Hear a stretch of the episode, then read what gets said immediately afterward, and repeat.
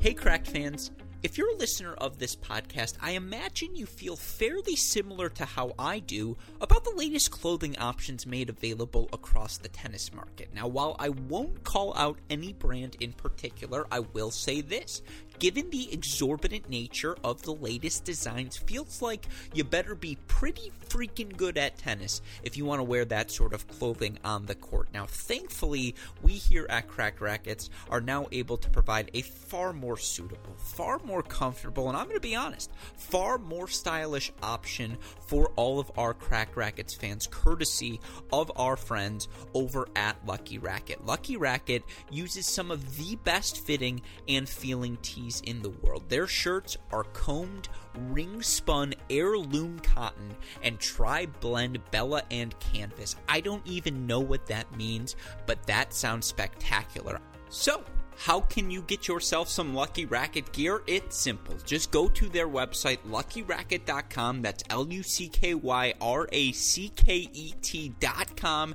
And use our promo code CRACKED15. If you do, you'll get 15% off all of your purchases. That means 15% off the shirts, 15% off all of the incredible swag offered by our friends. Again, that's luckyracket.com. The promo code is CRACKED15.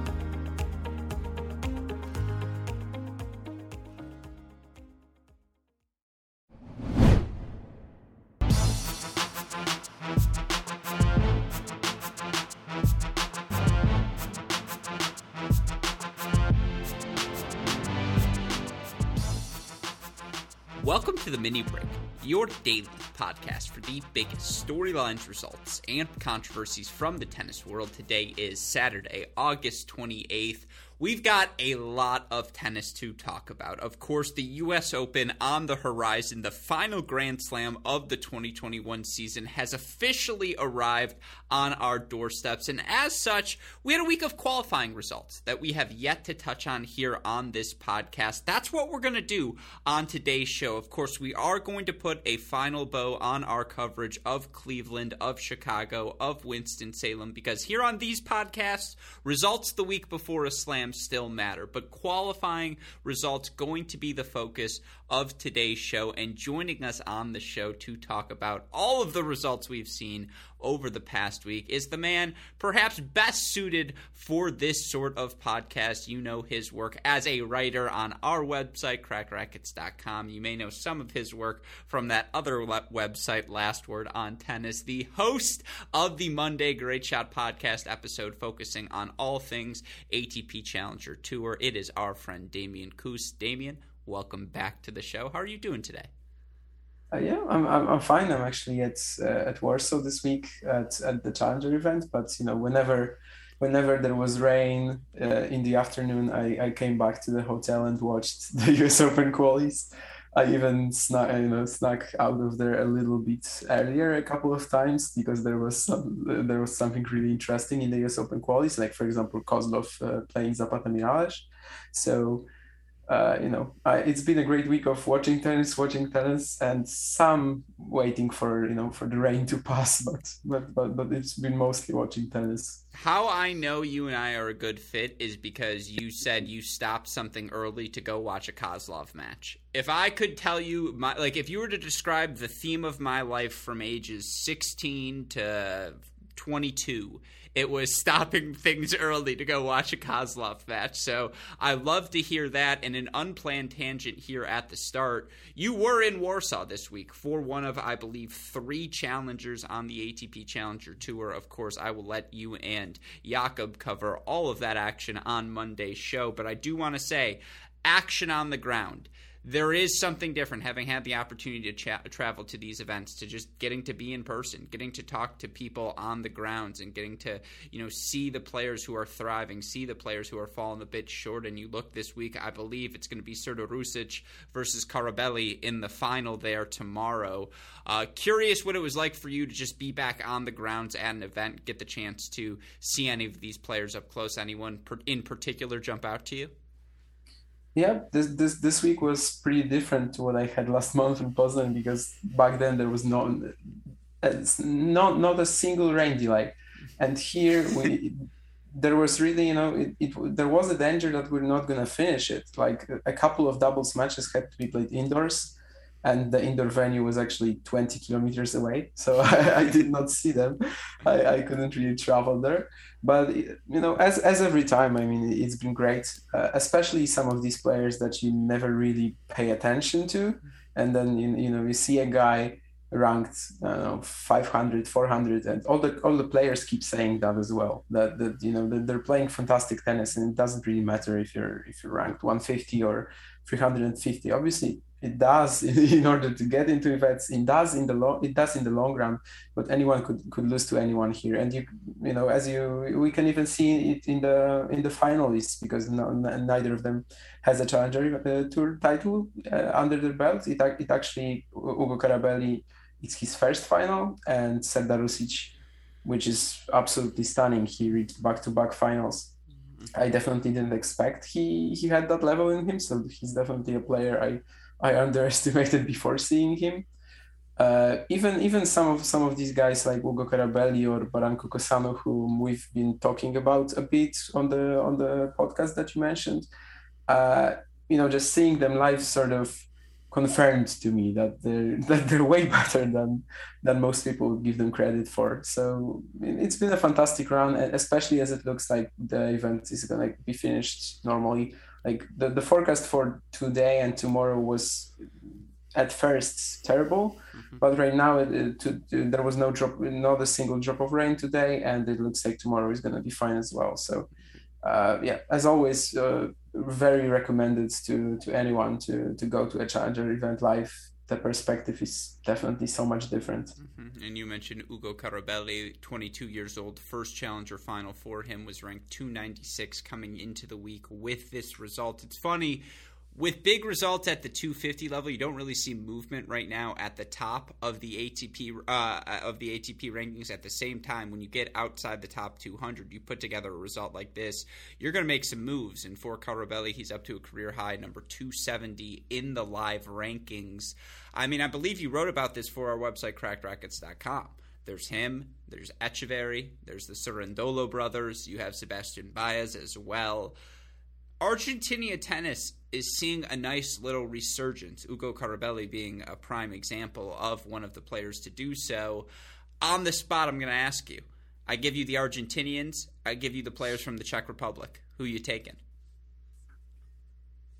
Um, probably Argentina, honestly, because looking at the Czechs, like right now, only Lehečka is to me looking like a certain top 50 potentials, sort of.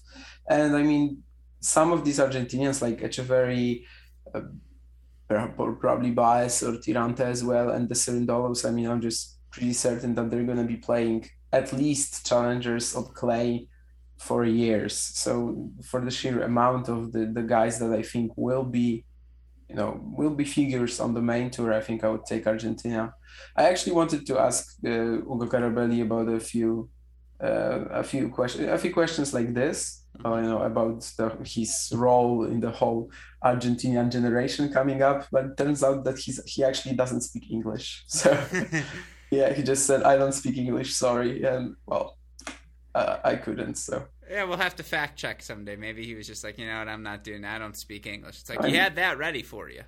Yeah, but he replied the same to the guys from the tournament like two, two days later. Like they, they also thought that they were getting set up or something. Yeah. But you know, but when when we uh, when we figured out that he said the same thing to to us both, then then I guess I guess he wasn't lying after all. Yeah, no, it's fair. And again, I agree with you. Jiří Lehečka, who did he he won his first challenger? Did he win a second one back to back, or did he make a second? No, he it was a final, yeah. yeah he lost right? to Zapata Miralles, yeah. But it was back to back finals. He did yeah. that a second consecutive week.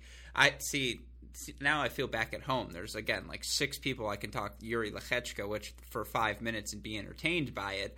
Um, he's been on a run, and I think the reason I point this out, we have him. We're going to talk about these qualifying results. A guy like Holger Rune, stun, stud on the ATP Challenger Tour this year. And obviously, former world junior number one, but it's clicked for him there.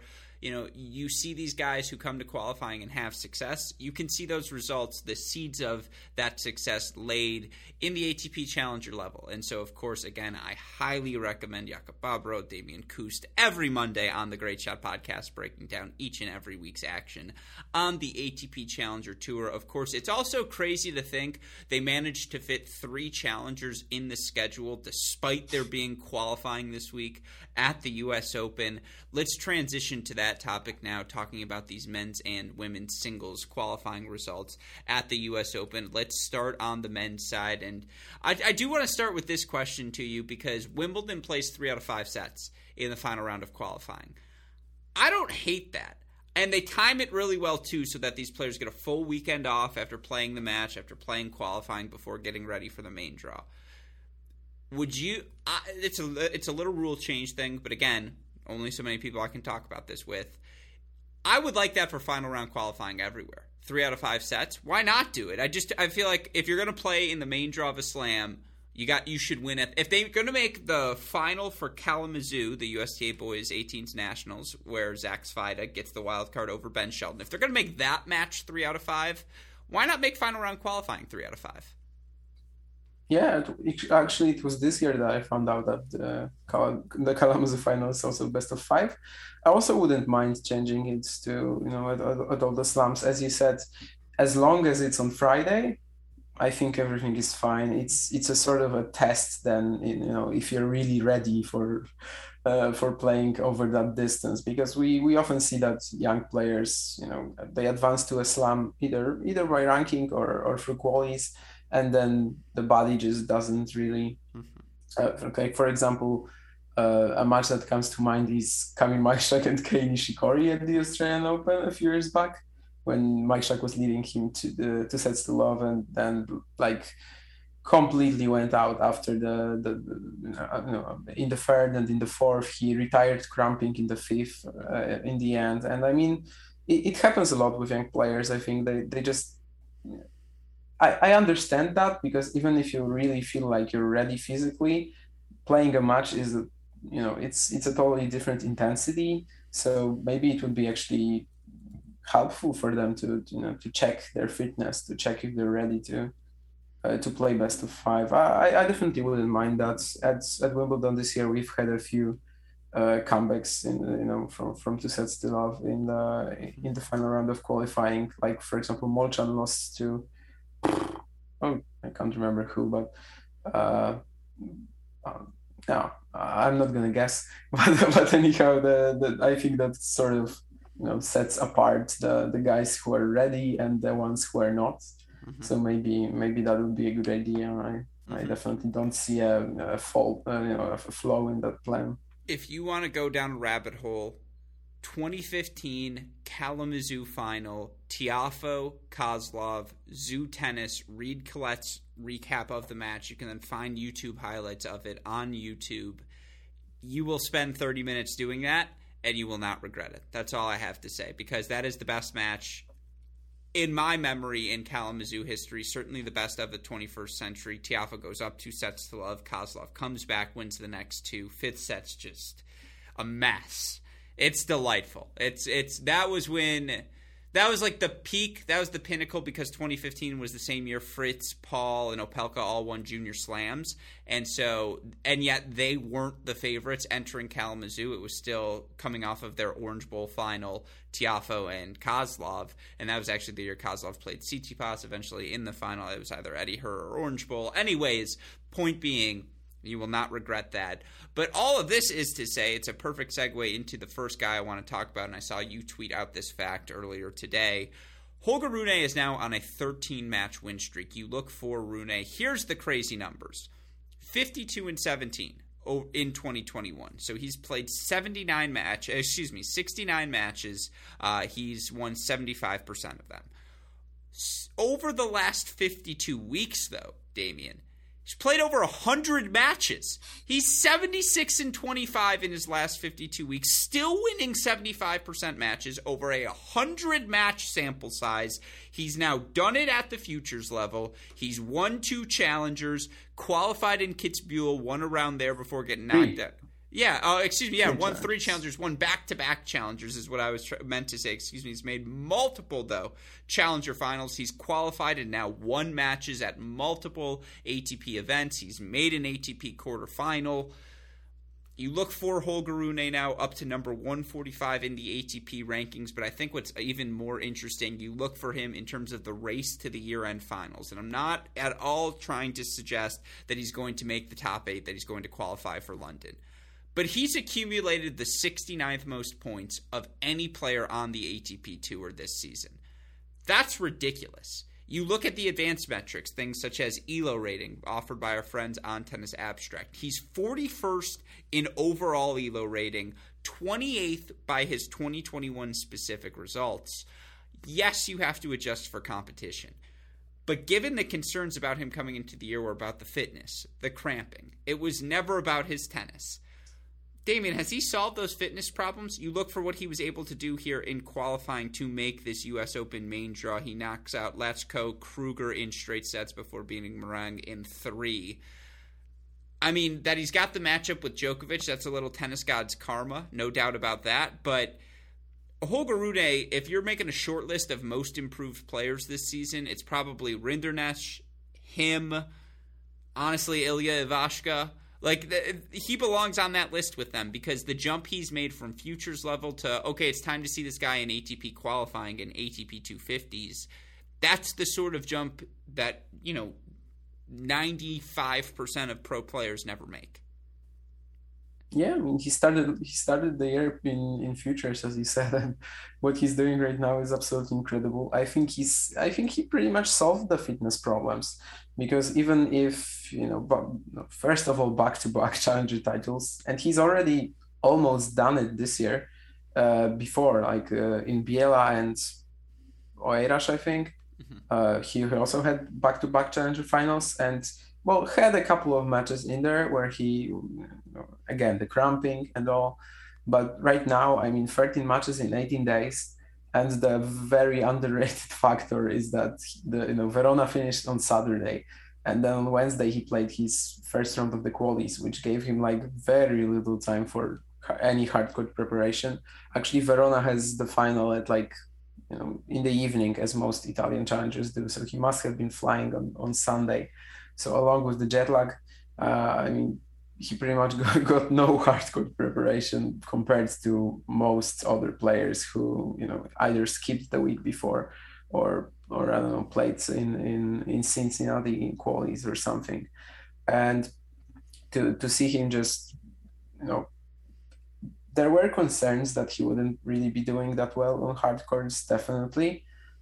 Yeah, basically only coming from the fact that he last played on them in, in February, but how he just dismantled everyone was was extremely impressive. Again, no fitness issues despite this huge number of, of matches in, in days. I think Krueger actually had a pretty bad day at the office, so I would I would definitely still be a bit cautious when thinking of Rune as a as a fantastic hardcourt player. But I mean, on clay, he's next year he's definitely gonna be a two level mainstay if it goes like this and I'm actually super excited about the match against Djokovic. Like, obviously, he would have liked a different draw, but that's another generational shift kind of match, and mm-hmm. and uh, uh, it's probably a matchup I never really you know thought we were gonna get. Like the the you know, Djokovic is maybe not at the end of his career, but I mean in in a few years he's not gonna be there and it just feels surreal that that you know the Rune plays Djokovic and, and it's gonna be so exciting to to see if he can keep it any close. Mm-hmm. I mean with with the game he has right now because when when he won Roland Garros as a junior when he got all the wild cards that people really didn't feel like were warranted like like the you know because they were probably only because of the fact that he trained in the Mouratoglou Academy. He, the, the issue in his game was probably power. And right now, it's obviously when you watch it, it, when you watch him, it's obviously not an issue. He's managed to make both his wings work for him as as aggressive weapons, and it's something that he will definitely need to have any sort of shot at Djokovic. Obviously, it's close to impossible. But I'm really looking forward to see how his game you know, simply gets tested against the, the highest possible, the, the, the, the, toughest possible competitor in the game. Mm-hmm. And he's done very well when, when faced with tough competition this year. I, I can't remember if it's six or seven top 100 wins that he that he scored this year, but I mean it's it's very impressive for a guy who's basically spent most of the year playing on the Challenger Tour. Mm-hmm. No, and to, to, first of all, great shot by you. Six wins against top 100 opponents this season. He's six and eight against the top 100 overall. You look for Holger Rune. 77% hold percentage. That would be good for about 41st amongst top 50 players. Now, the flip side, his 31.9 break percentage, that'd be good for fourth. And I think if you watch Holger Rune play, that checks out from an eye test perspective. His and it's funny you look at his hold percentage against top 100 opponents, it drops from that 77% to 73.4. Meanwhile, his break percentage still stays at 27.9, which would be a top 15 number amongst top 50 players. The baseline game is there when he can get the point started, when he can get into the rhythm of the point and start playing, you know, baseline to baseline, exchanging ground strokes, Holger Rune's got the talent. His backhand is special. His forehand on the run, particularly on clay, very, very effective. Demon Minaur ish, sort of, in my opinion, Damian, in the way he hits that shot. But just you look for Holger Rune. I agree with you. He's and he's comfortable moving forward. He's got a flair for the big moment. He's comfortable in the critical points of matches the serve is an issue for him right now. It hangs up, the second serve in particular, against the better opponents that are going to go after it. At the same time, he's 18 years old. Like, you know what's going to get a lot better for every player from the time they're 18 till they're 25? Their serve. Like, everyone's serve can get better. It's the easiest stroke to improve. And that that's the concern for Holger Rune at 18 years old. It's a really good thing for him. And so I agree with you. I think he is one of the rising stars on the ATP Tour. Again, up to number 145 in the rankings, which is a career high, but top 70 in points accumulated, top 50 in terms of advanced metrics. That's how good he's been this season. He is one of the qualifiers for the U.S. Open. Of course, you look elsewhere, some seeds that managed to hold up. Botic van de three set win for him uh, to advance into qualifying man, do I love his game, Damian. I mean, guy sees big, hits ball big, advances to. Uh, I just like that. It's a weapon. I mean, he's got the pro weapons, right? And like you, you can't fake that sort of power. It's not a surprise for me to see him advance to the main draw here. For, it's not a surprise for me either. I was really looking at his qualifying campaign because of the whole aspect of him getting into all the slams from from qualifying. Mm-hmm. Although the, the, at Wimbledon it was a lucky loser uh, spot, but I mean this week I guess he he mostly impressed me with just his tenacity.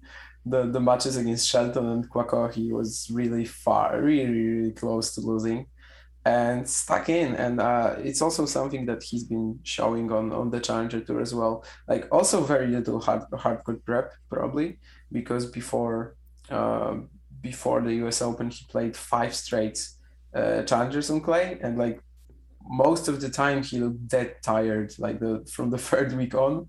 But he was still winning a ton because of exactly what what he showed at the us open. He's just he was just really good at the, at the big points and definitely not not not surprised. He he made impact uh, made an impact at both Roland Garros and Wimbledon. Uh, I actually need to look who he's playing because I have not memorized that yet. uh, uh, yeah, he's playing. Oh, actually, that's one of the best spots for the for a qualifier for sure. He got Carlos Taberner, who was one of the last direct acceptances. Mm-hmm. Obviously, is a clay court specialist. Was also in Verona, so obviously he's not gonna get that much hardcore preparation as well. He lost to Rune very easily actually, and Taberner hasn't really showed much outside of clay so far. So that's that's a very winnable spot. And in fact, I I'd argue that you know Van de Zandschulp should really be be winning this one. Mm-hmm. No, he is certainly one of those guys uh, who qualifies who you can think, um, oh man, yeah, he can win around maybe more uh, at this 2021 U.S. Open. You look elsewhere. I don't want to butcher his pronunciation. I'm too afraid. A fellow, obviously, from the home country of Poland, number four seed Kamil. Say it for me. I don't want to butcher it. Uh, you're talking about ah, if number four seed in the quads. Okay, Majchrzak. Yeah, Majchrzak. So he one and two over Rodionov. That's a win. That's a dominant performance for him there. I mean, the, the whole campaign was huge. Honestly, he he was never even broken. Mm-hmm. Uh, Twenty one aces, I believe, or some twenty something, uh, uh, definitely. Uh, I in, in the preview that, uh, of the US Open qualies that I wrote for uh, the website. Uh, that's that's a, a fine spot to plug it. Yeah. I I definitely I picked him as one of the guys who were really strong favorites mm-hmm. to qualify for me. Uh, definitely the, the match against Wolf was the only real danger that I saw. I, I sort of actually discounted Rodionov mostly because last week last month he retired. I can't remember it was Atlanta or or something around this. But but anyhow, he retired and didn't really have any much practice going into the U.S. Open. So I, I only looked at the match against Wolf, and I, I mean even even though most of the opponents Wolf has lost to recently, like Isner and Nakashima in his first two matches back, which was absolutely brutal. Uh, you know these were really top opposition, but I don't think Wolf is quite there yet. You know, quite quite at the level he he had last year at this point in time. So I so I was looking at Majchrzak to to qualify, but you know I always have when, when I'm picking Polish players to do something, I always have this sort of fear that maybe I'm just overrating their chances their chances. So I'm happy I wasn't here. I think Majchrzak is actually quietly playing very good tennis right now, even though he hasn't really had that sort of a breakout run in in a tour level event so far, uh, you know, yet. Uh, I think he's really improved his serve, which was was also evidenced in, in how he performed in the qualies. And he also has a pretty winnable first round. I mean, I know Ruusuvuori has reached the semis at Winston-Salem this year, but to me, they're playing at a, at a rather similar level at the moment. It's it's not going to be easy for Ruusuvuori, and uh, I think Majchrzak has a very decent chance to win it. Yeah, no, I, I yes, to all of that, I would say obviously uh, Ruusuvuori has been what I think he's another guy like 22 and 10 or 22 and 11 this season in hard court matches, and just he's been a top 50 guy on hard courts. But I agree that's a really fun test. Now, you know, again, some of the other really fun stories. Ivo Karlovic, last tournament on the job, he comes through qualifying, gets through into the event, a three and six win over Sugita in his final round match. I mean, do I think he wins his first round? No, I don't. Am I psyched that he's able to get into the main draw here, Damian? Absolutely. He played really well throughout the event. Yeah, actually, is it his last event? Is another question. Yeah, it's fair. Yeah, I mean, in in Los Cabos, he said that that if he does well at the U.S. Open, he would reconsider. Actually, what could you know do well mean to him at this point? Win a main draw I, match. You win a main draw match. You keep I don't playing. I think it might be qualifying actually even. Okay. Like, you know, he uh, he won three consecutive matches this week. I actually haven't checked that, but I believe the last time he won three consecutive matches would be Houston 2019, uh, because he won like three matches in 2020 and like three before this weekend. Yeah, that would be definitely be Houston 2019. So Houston Challenger. Uh, so I mean, it's a huge achievement for him at this point. Even though he said that he he's not really feeling weaker physically, like you know that the, the, reasons for his decline were were different. Obviously, he also hasn't played that much because he doesn't want to travel outside of the US a lot. So uh, I'm super excited to watch him in the main draw.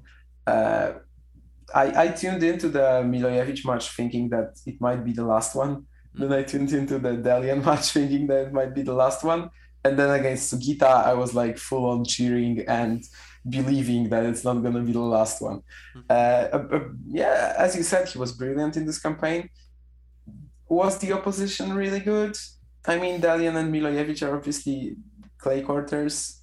Uh, Sugita hasn't been doing well in a while, but scored an absolutely massive win over Kokinakis. But it's still a huge achievement for him at, at this point to win three matches against players who are you know, not twice. he's not twice their age, but I mean they're what twenty somethings still. Uh, in, in the case of Dellien, at least I think. So you know, I, am really hoping that it's not the last one. Can he beat Rublev? I I always sort of thought that Karlovic is a player that could lose to anyone who hmm. has a decent pair of strokes, but he can also beat anyone. I mean, he has a 3 1 head to head record against Novak Djokovic. So I, I, I kind of really wished for, for him to play Djokovic as well, although he probably would have destroyed that head to head a bit. But against Rublev, if he can keep it all about the serve, like Rublev's return is definitely not his strength. Mm-hmm. So maybe if he can just get two tie breaks, I mean, uh, it's impossible, but I would love to see it definitely. I mean, the, the guy has been a, an amazing story. He's he's an absolute legend, and I, I love his sense of humor, his his personality. He he just seems like someone who's you know the, the, the physicality is frightening probably when you see him. I, I, I never saw him live actually. Mm-hmm. but but the he seems to have a very good heart. And uh, this is a guy I'm rooting for. I'm, I'm, I'm not gonna lie about it. Uh, I'm not gonna stay objective when it comes to uh, Ivo Karlovic. This is a guy I, I would absolutely love to to see winning more and more and I don't think anyone will blame you there. And of course, again, it really is one of the best stories of this qualifying. Now, again, rapid firing through the rest of the players who managed to get through. You had wins from Quentin Halys, uh, Marco Trungelliti, 7 5 in the 30, fought off multiple match points over dear friend of this podcast, Alexander Kovacevic. Of course, a shout out to Kova for his efforts. Beautiful cracked racket at the end there as well. Your other qualifiers, Laaksonen, Antoine Hoang. nice result for him early in his career. You had a 7 6 in the third win from Evgeny Donskoy over young American uh, Zane Khan. You had other also Cem İlkel, uh, Oscar Otte, Peter Gojowczyk, and then wins in third sets. Max Cressy got it 7 5. Chris Eubanks, who we happened to see the week before uh, at the Lotto Elite Pro Tennis Challenge, had the chance to speak with him. You can go hear that conversation on our Cracked Interviews podcast. Fun contrast just of I suppose, physical human beings. Sebastian Baez, a generous five seven. Chris Eubanks, a generous six seven. If we're being kind to, he might be a little taller than that. Uh, but in the end, Eubanks seven six in the third over Baez. Those are all of your qualifiers. Any other standout performers from you on the men's side, Damian? That you know of those guys. Of the of those guys, we should definitely like at least look at Oscar Otte, who's mm-hmm. qualified for three straight slams right now and the, the campaign was absolutely crazy. I mean, two, two, two wins in third set tiebreaks. He actually vomited on court in both of them. I mean, that's that just speaks for itself, I think. But anyhow, to, to qualify for three straight slams is a is a huge achievement, and he's actually done well. Obviously, he he failed at round one at Roland Garros, but he took two sets of Zverev. Then he took two sets of Murray uh, at Wimbledon second round. So he's definitely been you know rising this year, and then I'm looking forward to what he can do. Uh, I once again can't remember who he's playing uh, because I haven't found out. That's half Maybe the fun, though. In fairness, no, yeah, yeah, it's all right. Even if you don't have it in front of you, but look, it's yeah. winnable. I mean, Lorenzo Sonego. It's oh, actually okay. winnable Very for winnable. Yeah, uh, I'm looking forward to that even more now.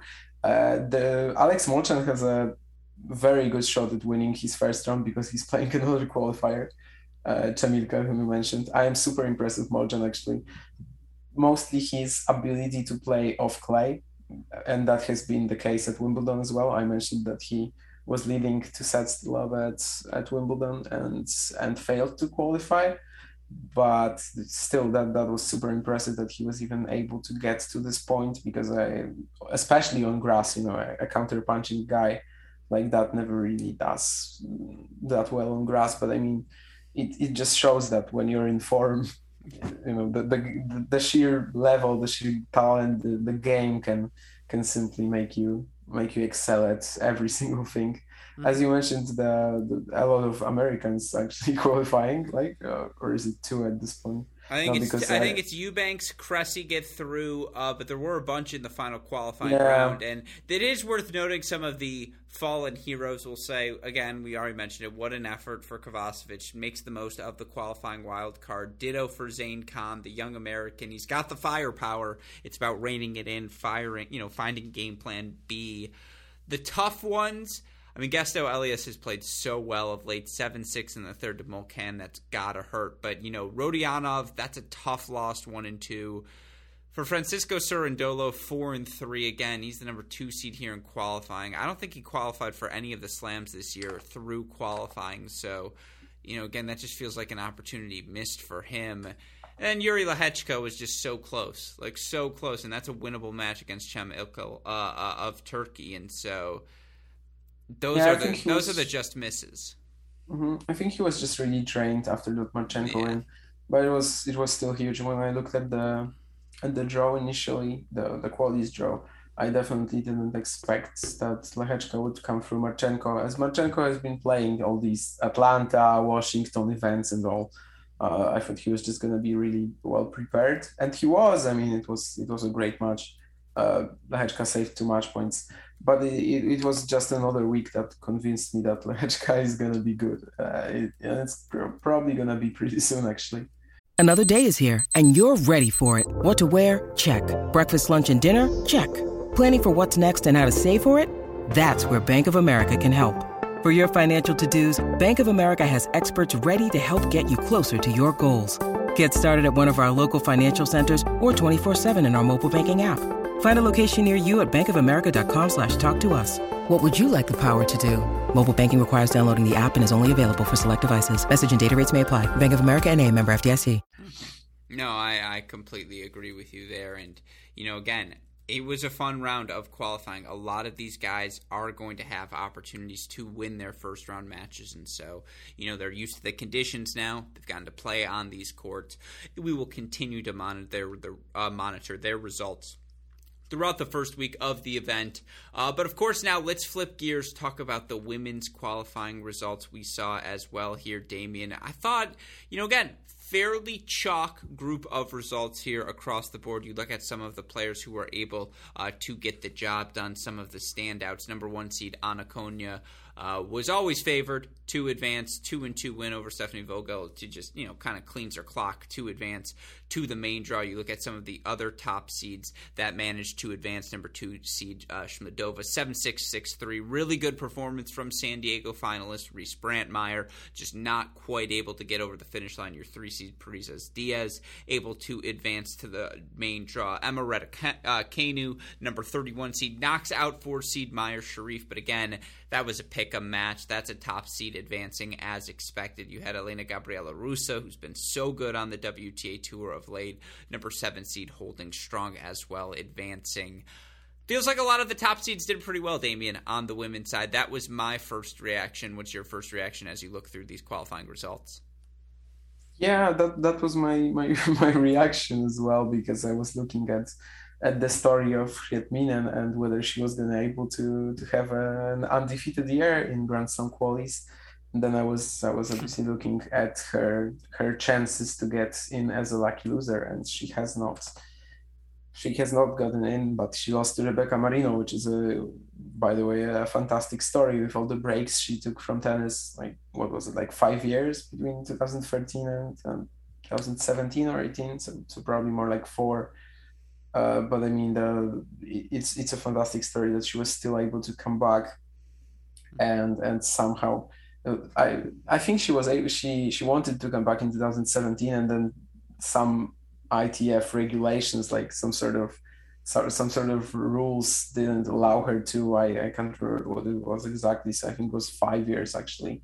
Uh, the, the, she's doing extremely well right now. And the, the girls that you mentioned, like Ruse or Konjuh, are, are probably the ones that get me the most excited before the main draw because Konjuh is obviously a former quarter finalist of this event. So I'm always really wanting her to qualify for these events. I hope she will, well, she won't have to qualify very soon because right now her rank, her ranking is like 80, 80 something. So so Australian Open, we're definitely seeing her in the main draw but she's she's definitely one of these that could go really really far if everything comes together for her obviously both Konjuh and Ruse who I just mentioned are pretty much it's all about whether they're they're hitting the, the, the lines whether they're you know their powerful ground strokes are going in so it's in in a lot of the matches the you know the, the result is basically on them, not on the opponents. And and these are the players that could that could really, you know, make a stunning run here. Mm-hmm. No, I agree. Those are all good names. Some of the other tops, you know, just names that it's not surprised to see advance because that was part of the other feeling. You know, Astra Sharma has been excellent this year. She won her first WTA title this season, and she advances three sets to the main draw here. You know, Kristyna Pliskova, it's not a name anyone's going to be surprised to see advance through qualifying. She gets through to the main draw. Katie Boulter, when healthy, has looked like a top 100 player and she is healthy right now. She gets a three set win over Kutsova to advance. The one that's really interesting to me, Damian, uh, is Galfi. Galfi advancing uh, with a straight set win over Niculescu. I believe she's a former world junior number one, and things just haven't quite clicked for her yet on the WTA tour. I don't know. What do you think of? I feel like that quality of player, Raducanu, belongs in that group as well. It's not a surprise to see any of them get through their qual you know a higher seed to qualify here because they've all shown flashes. Their ranking are just catching up to their level. Yeah i mean Galfi is is definitely not that much a surprise when you consider her, her junior runs but you know it's her first slam. It's it's it really took her a while. But uh, i think that the, the draw she had was actually pretty pretty easy. Like the, the the the section of the draw she just landed in Monica Niculescu with you know, no disrespect to her at all, but I mean she she, she really didn't play a good match in the, in that final qualifying round, and obviously she can be very tricky to play, but uh, I don't know if I'd be I'd be looking at Galfi to to actually have much of a chance, but definitely on board with the Sharma hype. Uh, I, I don't know if that's uh, you know that that's a point of discussion that's that you want to take. But I mean, she please really former Vanderbilt standout. No, I mean, you know we love college tennis here, Damian. Yeah, I know. Uh, that's not what I was referring to. I was actually referring to the fact that I, I think she should have received the wild card instead of Storm Sanders. I mean, wow, that's a take. I mean, the results. I mean, Sharma's got the WTA title. I think that's a fair. That's not a bad take. She, she's way higher ranked. She played college tennis as well. I think maybe their argument. No, she didn't. I, maybe their argument's oh. like uh, Storm's not going to, or Storm needs it. You know, Astra's not going to need it. She'll get through qualifying. We we trust it. I don't know. I mean, uh, I can see what you mean, mm-hmm. but I think Sharma really shouldn't have been playing here. Like similar to, for example, Shapovalov uh, four years ago was it at the U.S. Open? He was ranked 60 and had to play for the qualies. Like you, you, you knew he'd make it. Like he knew his level is insanely good, at, was insanely good at the moment, and that he'd make it. But you know, he, he should have been spared of this, and I, I think Sharma should have as well. But it's great to see her qualify as well. The I uh, I, I can't remember how she's been doing since Charleston actually, mm-hmm. but uh, I, I think she yeah. You look for Astra Sharma here this season. I can pull it up. Let's see. Astra Sharma here on the year overall. It's been a pretty solid year for her. You look in terms of just her overall uh, ELO rating here right now. She's number 147. You look at her 2021 specific results. She's number 133. 16 and 15 uh, here in the 2021 season. You know, lost first round qualifying in Cincy, in Montreal. Lost quarterfinals of Palermo. Round of 16 Lausanne qualified for Wimbledon. Second round Roland Garros. Yeah, she's been pretty solid since Charleston, Damian. I, I, think there's a strong case to make for her. You look for her, let's see, in the race to the year end finals, just again, how many points she's accumulated compared to everyone else. She's 62nd. Like, yeah, that's pretty good. You look for Sanders right now. She is currently number 99. I mean, they're both top 100. So it's not like Sanders doesn't have a case. Sharma's just might be a little bit stronger. Yeah, I mean, uh, well, actually, I'm pretty surprised that Sharma is so low in the ELO rankings. Like, know, uh, someone who won a WTA title for sure, 127. Uh, that's that's. Well, it speaks to the weird. strength right now of the WTA rankings. I mean, you look in general. I'm curious because she was 65th, I think, right now in the actual rankings. Sloane Stephens is 54th in ELO ratings. Like, Victoria Golubic hmm. is 51st. Ana Konjuh wow. is 55. Diana Yastremska is 56. You know, Donna Vekic 60th. It's like there's a lot of freaking talent right now on right. the WTA Tour, Damian. Because you look up the list, like, does Sorribes Tormo at 33 feel too high or too low to you? too low. I agree with you. So so mean- it's like so it's like okay, if she's too low at 33, trust me, you're not gonna like. There's just not space. Like so, Sophia Kenin, Sonia Kenin, she's 29 right now. That's too high. Well, as me. a Like, snapshot of 2021, that's too high, but her ceiling is still higher than those other yeah, players. but that's Elo. That's you know, yeah, but that's the Elo, Elo yeah, but it's overall Elo. It's not just 2021 Elo. I mean, they- yeah, I see what you mean. Yeah, Yeah, yeah, so- I guess. So I'm just saying, there it's it's crowded. There's about 70 top 40 players right now on the WTA tour. That's what makes it so difficult to organize through everything. And again, when you look at some of these qualifying results, that parity translates here. Now, of course, some of the other players who qualified who we haven't mentioned: Danilovic, Butska. Uh, I'm going to butcher the pronunciation. Grammatikopoulou, uh, Marino gets uh, advances. You had advancing as well from Masarova, as well as a former NCAA singles champion making her first appearance since earning that wild card in 2015. Jamie Loeb knocks out Busnarescu in the final round of qualifying as well. Again, as we look here at this women's qualifying results, Damian, any final takes uh, from what was again a really fun week of tennis in New York?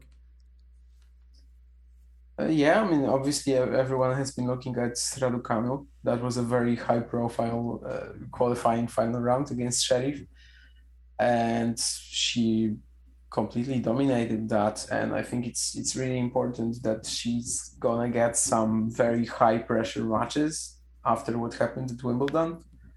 Uh, obviously, I'm I'm one of the guys that will defend her for that because.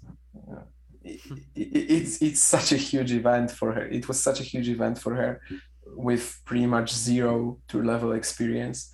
That's you know a, a situation like that can happen to to anyone, and she's gonna get better, and she's gonna get better at, at, uh, handling her nerves as well.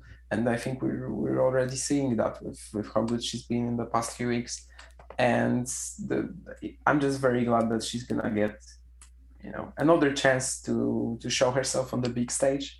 As far as i remember she actually has a very tough opener right yeah mm-hmm. against jen brady Yeah, But- but, it's a banged up Brady. It's a winnable Yeah. match.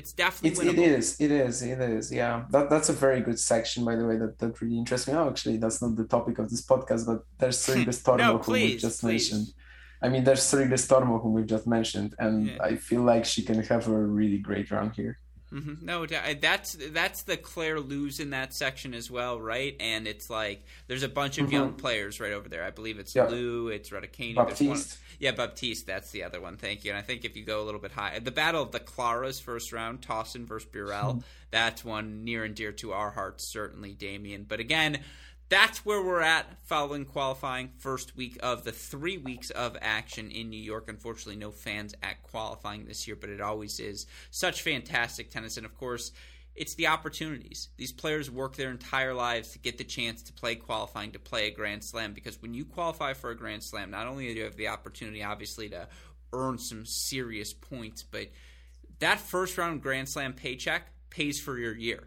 That's everything for so many of these players. So, again, congratulations to so many of them at so many different spots of their careers, but so many fantastic stories. It's why we wanted to take the time to talk about it here on the show. Now, before I let you go, Damian, I do want to quickly chat Winston-Salem, Chicago, and Cleveland. In the land, it was Anett Kontaveit. Now I think 16 and 1 overall against players outside the top 50. Earns her first WTA title since 2017, I believe second of her career. Winning the title there over Irina Camelia Begu. You look in Chicago, it was Alina Svitolina. She's now won nine uh, title. uh, Excuse me, she's won one title at least, Damian, in nine of the past 10 WTA seasons. She earns the victory over Alize Cornet in Chicago in Winston Salem. Battle for first ATP titles goes to Ilya Ivashka. He's played qualifying at eight, different ATP events this year, Damian. He's qualified at five of them, got a lucky loser into a sixth, now made four quarterfinals, won his first ATP title as well. He's going to probably, I believe he cracks the top 50 now with this result in the live rankings. 27 years old. Ilya Ivashka I mean, this is the sort of breakthrough we see now in modern tennis with the developed and increased physicality necessary from so many of these top players. It makes sense. He's 25, 26, 27 years old, hitting his peak, and yet you know, checks off a lot of boxes of what the modern men's tennis player looks like, and his game translates across surfaces. He's just got weapons to play on his terms again, across the board, I don't know if we learned anything new about Alina Svitolina other than she's fit, she's locked in mentally, and when she is those two things, she has success and her consistency. I suppose we can appreciate it at a different time. Ditto for Kontaveit. If you don't have the weapons to hurt Kontaveit, she's going to beat you now. And that in itself is obviously a skill. But the Winston Salem final is the most interesting because it just feels like this was the breakthrough that's been building for Ivashka and for Mikael Ymer, obviously, just indicative of his talent. A guy who, the better the competition, the better the Ymer. Yeah, uh, I don't know where to start because yes. that's a, a, very long introduction, but maybe I'll start from what I know the least. I mean, from Cleveland, I pretty much only watched Magda Linette's matches this week. Mm-hmm. Uh, it was a, actually a very disappointing loss to Begu, in my opinion, because like the, the, the match against Kasatkina uh, and in general, the past few months, in in May, uh, Linette started working with a new coach, uh, David Celt, the, the Polish Fed Cup captain and Agnieszka Radwańska's husband. And basically, since then, I think I feel like she's been a lot more confident in her abilities and playing really well. But then that one match comes when it all goes, you know, down the sink and it, it was that match against Begu this week. It was, for example, against Jabeur in at, at Roland Garros these these last two sets. Uh, I still can't quite figure out why why she can't play her best uh, best tennis, you know, all at all times. Uh, at the U.S. Open, she has a has a dreadful draw because it's Coco Gauff in the first round, and then it's a, a, super tough section as well. So I haven't really seen much of Kontaveit this week, but it it makes sense. I mean, she's been she's been struggling a bit recently, but we know what kind of potential she has. It's pretty weird actually that it's her second title. I definitely didn't expect that. I was also caught off guard by the Svitolina finals stat. Like, uh, if you asked me, I would probably say that she has a pretty good record in finals, but I definitely didn't know that it was this good. Was yeah, it like 16 3? 17 and 3 now with her win today. 17 and 3. And when I looked at the losses, it's Barty, Kvitova, and Radwańska. So Yeah, exactly. It's like they're they're really good losses too. Yeah, you can't really beat her unless you're I don't know, a top five player. Yeah. Uh, Barty was at the WTA finals, right? I I, I can't remember what I believe so. Or, or, I know she beat Barty there, or she beat someone at the WTA finals. She lost. She beat, but the year the year before. Uh, yeah, that's what. Sloane Stephens, I think. But yeah. Barty was the next ATP finals, and I'm just uh, looking. WTA, right now yeah, that sounds right. Uh, the, yeah, WTA, and uh, Radwańska was Connecticut Open, so that's New Haven, or, or yeah, New Haven, yeah. Yeah, and Kvitova was the WTA Elite Trophy. So actually, mm. when you when you uh, you know, she only lost once. at uh, uh, she only lost one final. It's not the you know the Elite trophies and the WTA finals, which is absolutely mind blowing, honestly. Uh, so I guess it also kind of speaks of the consistency that she's had against lower ranked opposition. That, that she only really struggles, you know, in the slums when uh, or or against other elite players. And then Winston Salem, as you said, I mean, Ivashka has definitely exceeded expectations this year, but it makes sense. I mean, the the game is he he's powerful, but at the same time he moves really well, which I guess has been the uh, you know the, these two things have been the most important I feel like recently in, in men's tennis in, in modern tennis in general that that you kind of combine playing matches on on your terms with with moving very well in defense as well. And Ivashka has has both of them. I I don't know if I expected him to just destroy Ymer like that. Uh, I feel like Ymer has been very impressive recently with how he's improved his serve and the forehand. Uh, I actually saw a tweet from the, the Winston Salem Open this year, which I, uh, this week, I believe it was like yesterday, which I would like to bring up. I, I will I will find it quickly because it's it's really important. Uh, important. It's really interesting how they they try to summarize his game mm-hmm. because I feel like a couple of months ago, no one would say these words about Ymer. Uh, yeah, here's all the stuff about Ivash, Ivashka, but it should be Mm-hmm. No, I mean, uh, yeah, here, yeah, I've got yeah. it. Speed, power serves, and forehand winners are his specialty. Yeah, that's just speed. But, speed, of course, but yeah. No, that's wrong. But that's also still wrong. Like it's even if you watched him play this week, I don't think it was the serve and the forehand that got him through. I think it's his ability continues to be his ability to absorb and redirect that pace. Now, if you provide him pace, he'll dish it right back to you. And that was the takeaway this week is that the harder Alcaraz hit the forehand at him, the harder he hit it back. But I agree with you. That is not what you would usually say to describe Mikael Ymer. But I feel like, you know, five months ago, it would be dead wrong. Yeah. But it's it's what he's been working on. Mm-hmm. Serve and the forehand. And the mm-hmm. forehand has been pretty much since, I don't know, Kitzbühel or where is it that he played this, uh, no, Gstaad. Mm-hmm. Uh, I mean, the for, the forehand has been a lot different. I feel like that there's been some technical changes mm-hmm. that are allowing him to actually inject pace himself. Uh, the, the, the post that I that I just quoted actually comes with a 36 second highlight video mm-hmm. of his winners, some some serves, mm-hmm. and it, it's all looking really impressive. I mean, it's from the Alcaraz match, and today, from what I saw, because we we started recording in the second set of this Ivashka Ymer final, and from what I saw earlier on, uh, he was just really really nervous, mm-hmm. probably like you know, obviously Ivashka has been fantastic and he can just dominate you with your power. Ymer has had issues with that earlier on in his career, like for example that, that loss to Sinner at, at the next gen finals. That was just also very, very dominant. But uh, I don't think he would have lost to Ivashka like that, you know, in normal circumstances. I mean, Ivashka won, I'm looking at the stats right now, 28 out of 30 service points. And 18 out of 18, 18 on first serve. I mean, it was just a complete demolition. And I, I guess we can, you know, put it down to nerves a bit because um, the, the, the list of players that Ymer has defeated this week on hard courts as well, which which also wasn't really his best surface in the past. Uh, Tiafoe, Alcaraz, even Ramos, who's been playing very well in, in recent weeks. Uh, that's just super impressive to me, and I'm I'm really surprised that Ivashka you know won that final in like 50 minutes. But I was also uh, you know super pleased with how Ivashka developed his game this year.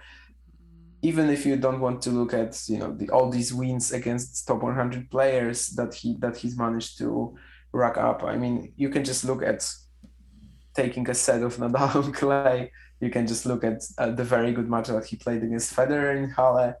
That's just you know, concrete evidence that, that this guy has is having a fantastic season and i don't really see a reason why this wouldn't last as you said he's got a, fantastic game for for modern tennis and the physicality will definitely help him there uh, who is he playing at the us open is a, is a question that I, that i need for to Ymer, ask Ymer's got brooksby I was actually asking about Ivashka. Oh, I apologize. Ivashka, yeah, Ivashka has. I want to say no, it's not Johnson. Iva, uh, no, Johnson tennis something. Yeah, yeah, yeah, yeah, yeah. It's San. I knew it was close, one of. I knew it was one of them. yeah, I'm close. Exactly. I was like, it's one of the college guys. Um, yeah, but it's a very good section as well for him. Sandgren, then Fognini or Pospisil. I mean, yeah, I would, I would, would want no part of it. I would want if, no part of Ivashka in that first week, even if I'm Berrettini, just because the power tennis yeah. he plays with as I'm trying to acclimate myself back onto the tour. That's just that's no fun. And so I agree. I think he's one of the guys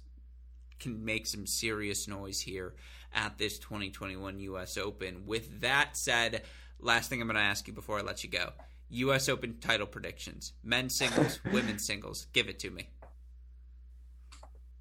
Hmm, title predictions. Okay, uh, I'm not gonna say Djokovic. I, I in that preview that we have like these five questions about the men's draw. I said which you can now find 50, on our website, crackedracquets.com. By the way. Yes, exactly. Both men's and women's. Yes. I I said that it's about a 50-50 between Djokovic and the field for me. Okay. And he's minus and, 135, by the way, so odds makers agree. Oh, okay. And if I can give this sort of an answer, you know, uh, it's it's cheating, but I'm gonna say Zverev or Medvedev, okay? Because uh, I, I would say Zverev. I, I would with full confidence with full, full confidence said Zverev. With I would have said, before uh, Ben Rothenberg published the second part of the article, because I think it's honestly so heavy and full with concrete evidence that even if he says all this all that stuff you know in during the pressers that he's he feels like the the courts confirmed it and all and that he's I, I feel like this could really change his perception of the of the whole thing. And honestly his ability to keep playing this well with all the mess that's going on with his personal life has been really surprising to me and I, I sort of thought that at the us open it's going to be the same but i'm just having a bit of doubt you know just having doubts at the moment whether this is not going to change something. And if it does then i'm not really looking at him as a title favorite anymore. But if if you know if, if this wasn't an you know a circumstance then i would be picking zverev for this. I i think i i saw some people like arguing that zverev the, the best of five is going to be an issue for him i honestly don't see where they're coming from i think he's one of the physically uh, you know, stamina wise, he's one of the best players on the tour for me and always been. So uh, I, I really don't see where it's coming from. Yeah, before I let you get to the women's, what scares me is, and if you go listen to our GSP top five men singles contenders, you'll hear me lay out this exact case to Gil Gross. I agree. I mean, again, look at the evidence he outplayed Djokovic in the Olympic match. Djokovic didn't play his best in the second set and through the third, but Zverev was better than him. Through three of the four sets, Zverev was leading in their Australian Open battle this year, and he played better than Djokovic, I would say, for 60% of the match, just not for the important 40% of the parts. Um, and yet, you look at that Olympic gold that he followed it up with the Western Southern Open. I agree with you. From a tennis standpoint, his best now is better than the rest of the field except Djokovic. And if he plays his best and Djokovic does not, he can beat Novak. And that it would be in a semifinal and not the final, I think benefits Zverev immensely. And so I, I completely agree with you that that would be the pick. At the same time, man, that match, ugh, that'll be. Hopefully, we get it. I just hope we get the Djokovic Zverev semifinal. I mean, that implies that I'm rooting for Zverev in those earlier matches. Yeah. From a tennis standpoint, who who do you root for in a Djokovic Zverev match? I mean, the Djokovic diehards root for Djokovic, but the general tennis Twitter, well. The thing is, it's such a straw man. Like when Djokovic fans are like, everyone attacks Novak. It's like no one attacks Novak. No one. Like everyone acknowledges Novak is about to set history and obviously do all these different things. Anyways, I agree. Like it's a clear three man race. It's Djokovic, it's Zverev, it's Medvedev, and no one slept better after the draw revealed than Daniil freaking Medvedev, who's like, I don't have to play Zverev or Djokovic, and just is dancing in his hotel room and doing all these things. Yeah, I'm gonna pick Djokovic just because I just I I know. I don't know yet. I still have one more day. I haven't written my answers yet, so I still I'm gonna take. I mean. I'm leaning Djokovic is the truth. I'm leaning Djokovic. I just think he's going to be able to do it. But I do think Zverev is capable of beating him, and I think Medvedev is as well. Just because in this format, three out of five, man's a monster. And so, it, I think it's a very huge thing that Zverev was drawn into Djokovic's half, mm-hmm. because you know when he if Djokovic has to go through like Berrettini, Zverev, Medvedev to win the U.S. Open and the calendar slam, that's really like people obviously the haters are gonna say that Federer and Nadal weren't there, but I don't think it matters. I mean, at the moment, something like you know a trifecta of Berrettini, Zverev, Medvedev is absolutely huge. And if you're on your way to winning, you know the, the best, the, the, the biggest achievement in tennis, something that hasn't been done in men's tennis in in over 50 years, then getting through something like this would be you know, maybe maybe the best achievement in this sport ever, really. Mm-hmm. So no. I, I think it's really huge that that Zverev is in his half actually.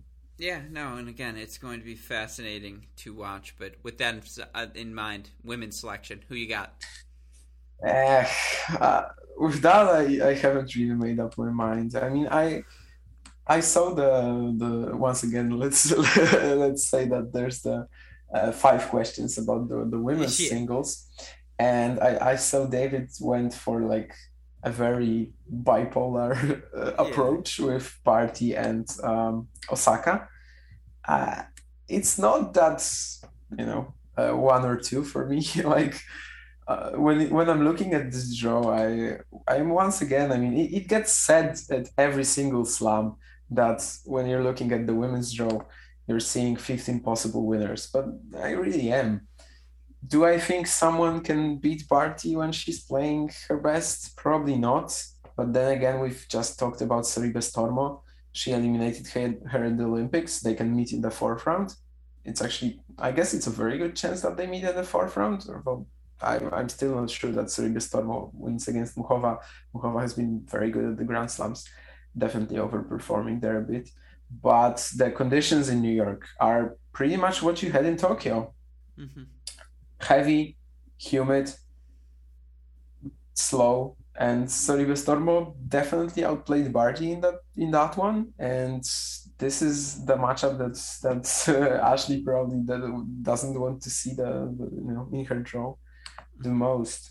And I I don't know if I'm comfortable picking Barty there then when I'm when I scroll down, there's Iga Świątek who also hasn't been playing that well since Roland Garros. I feel like that was sort of a, a breaking point that that loss to Sakkari that that sort of broke her confidence. I, I I don't know if Pliskova can do it because obviously he, she still she still doesn't have a slam, but I've been really impressed with with her results recently, like just the consistency of them, the once one great result after another and maybe you know getting close at Wimbledon can can can help her mentally again. I mean, she she's been one of the best players in women's tennis for such a long time now, and, and still hasn't won that. That you know that some title has still eluded her. So I'm definitely looking at Pliskova a bit, and then I guess it's you, you know you, you can't really discount Svitolina, I guess. Uh, but I'm also obviously looking at Osaka and Sabalenka. And Sabalenka, I don't know, I, I like her draw besides Danielle Collins, but if she gets through that, it's it's a pretty good section for her, I think. So, so Sabalenka is also someone I'm, I'm really looking at after after finally breaking through that quarterfinal stage, was it? At uh, actually even the fourth round at, at Wimbledon. Uh, you know, her, her it seems like her Grand Slam woes are simply going to be over right now and Osaka, obviously, she's won like what three of the last four hard court slams, which is crazy.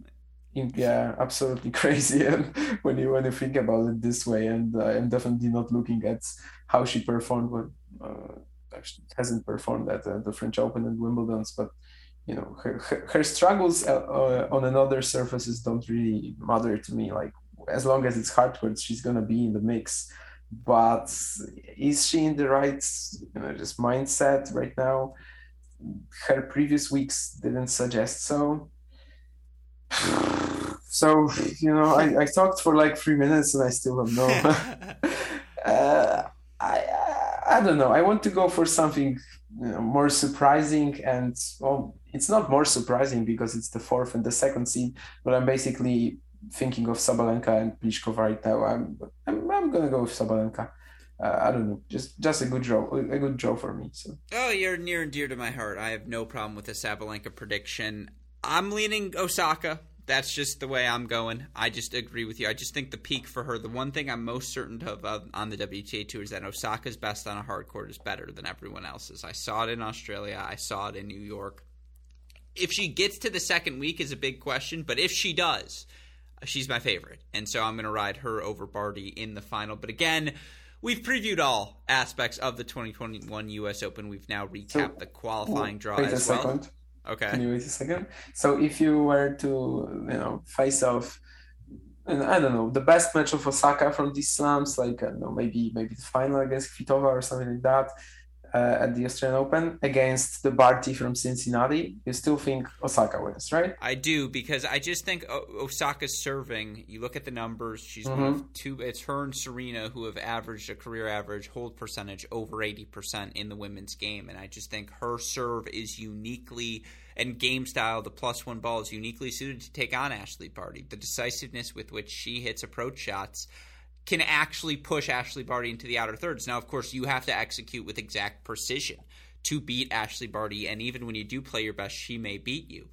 But Osaka is the one player who has the sort of firepower both with the serve and from the ground that she can, in her best match, put an hour and a half on pressure uh, of pressure on Ashley Barty that I just don't think Barty can overcome. I just think the serve to the backhand, Osaka's got the one serve still on tour. Her Sabalenka does as well, but Osaka and Sabalenka are really the two players right now who have the serves to actually push Barty when they play their best. Case in point, you know when Sabalenka beat her in Madrid.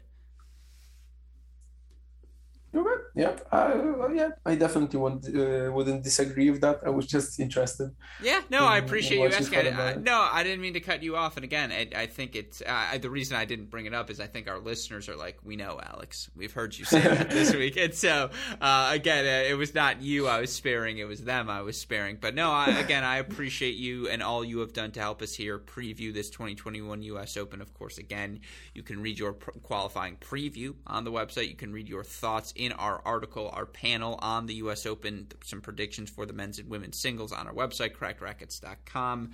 Of course, another episode for you, I believe, coming up on Monday, recapping this week's Challenger action. What do you got planned for us over the next two weeks, content wise? Oh, that's a tough question. Obviously, I'm gonna have to keep watching the Challenger Tour and uh, keep, uh, you know, keep keep doing the the podcast. Uh, but actually, the U.S. Open works very well with that because I'm just gonna be able to wake up, watch uh, what is it, Como, Mallorca, and Saint Tropez, and then just tune into the the US Open. So definitely something about this and something about this, but uh, you know the both both uh, the Challenger Tour and the US Open are going to be the, the my, my focus over the next weeks. Uh, it's going to be really hard. It's going to be really draining to to keep up with everything, but that's what we love about this, right? So. Mm-hmm. No, absolutely, and I'll be sure to send some topics over your way as well. Again, uh, you can hear him every Monday on the Great Shot podcast. You can read his work on our website, crackedracquets.com, on Last Word at Tennis as well.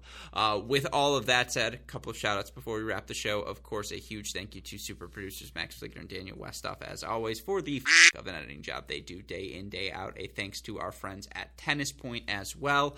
Tennis-point.com. The promo code is CR50. 15 with all of that said for our wonderful co-host Damian Kust, our super producers Max Fligner and Daniel Westoff, our friends at Tennis Point, and from all of us here at both Cracked Racquets and the Tennis Channel Podcast Network, I'm your host Alex Gruskin. You know what we say. That's the break. Thank you as always, Damian, for taking the time to chat today, and hopefully we will see you again soon, my friend.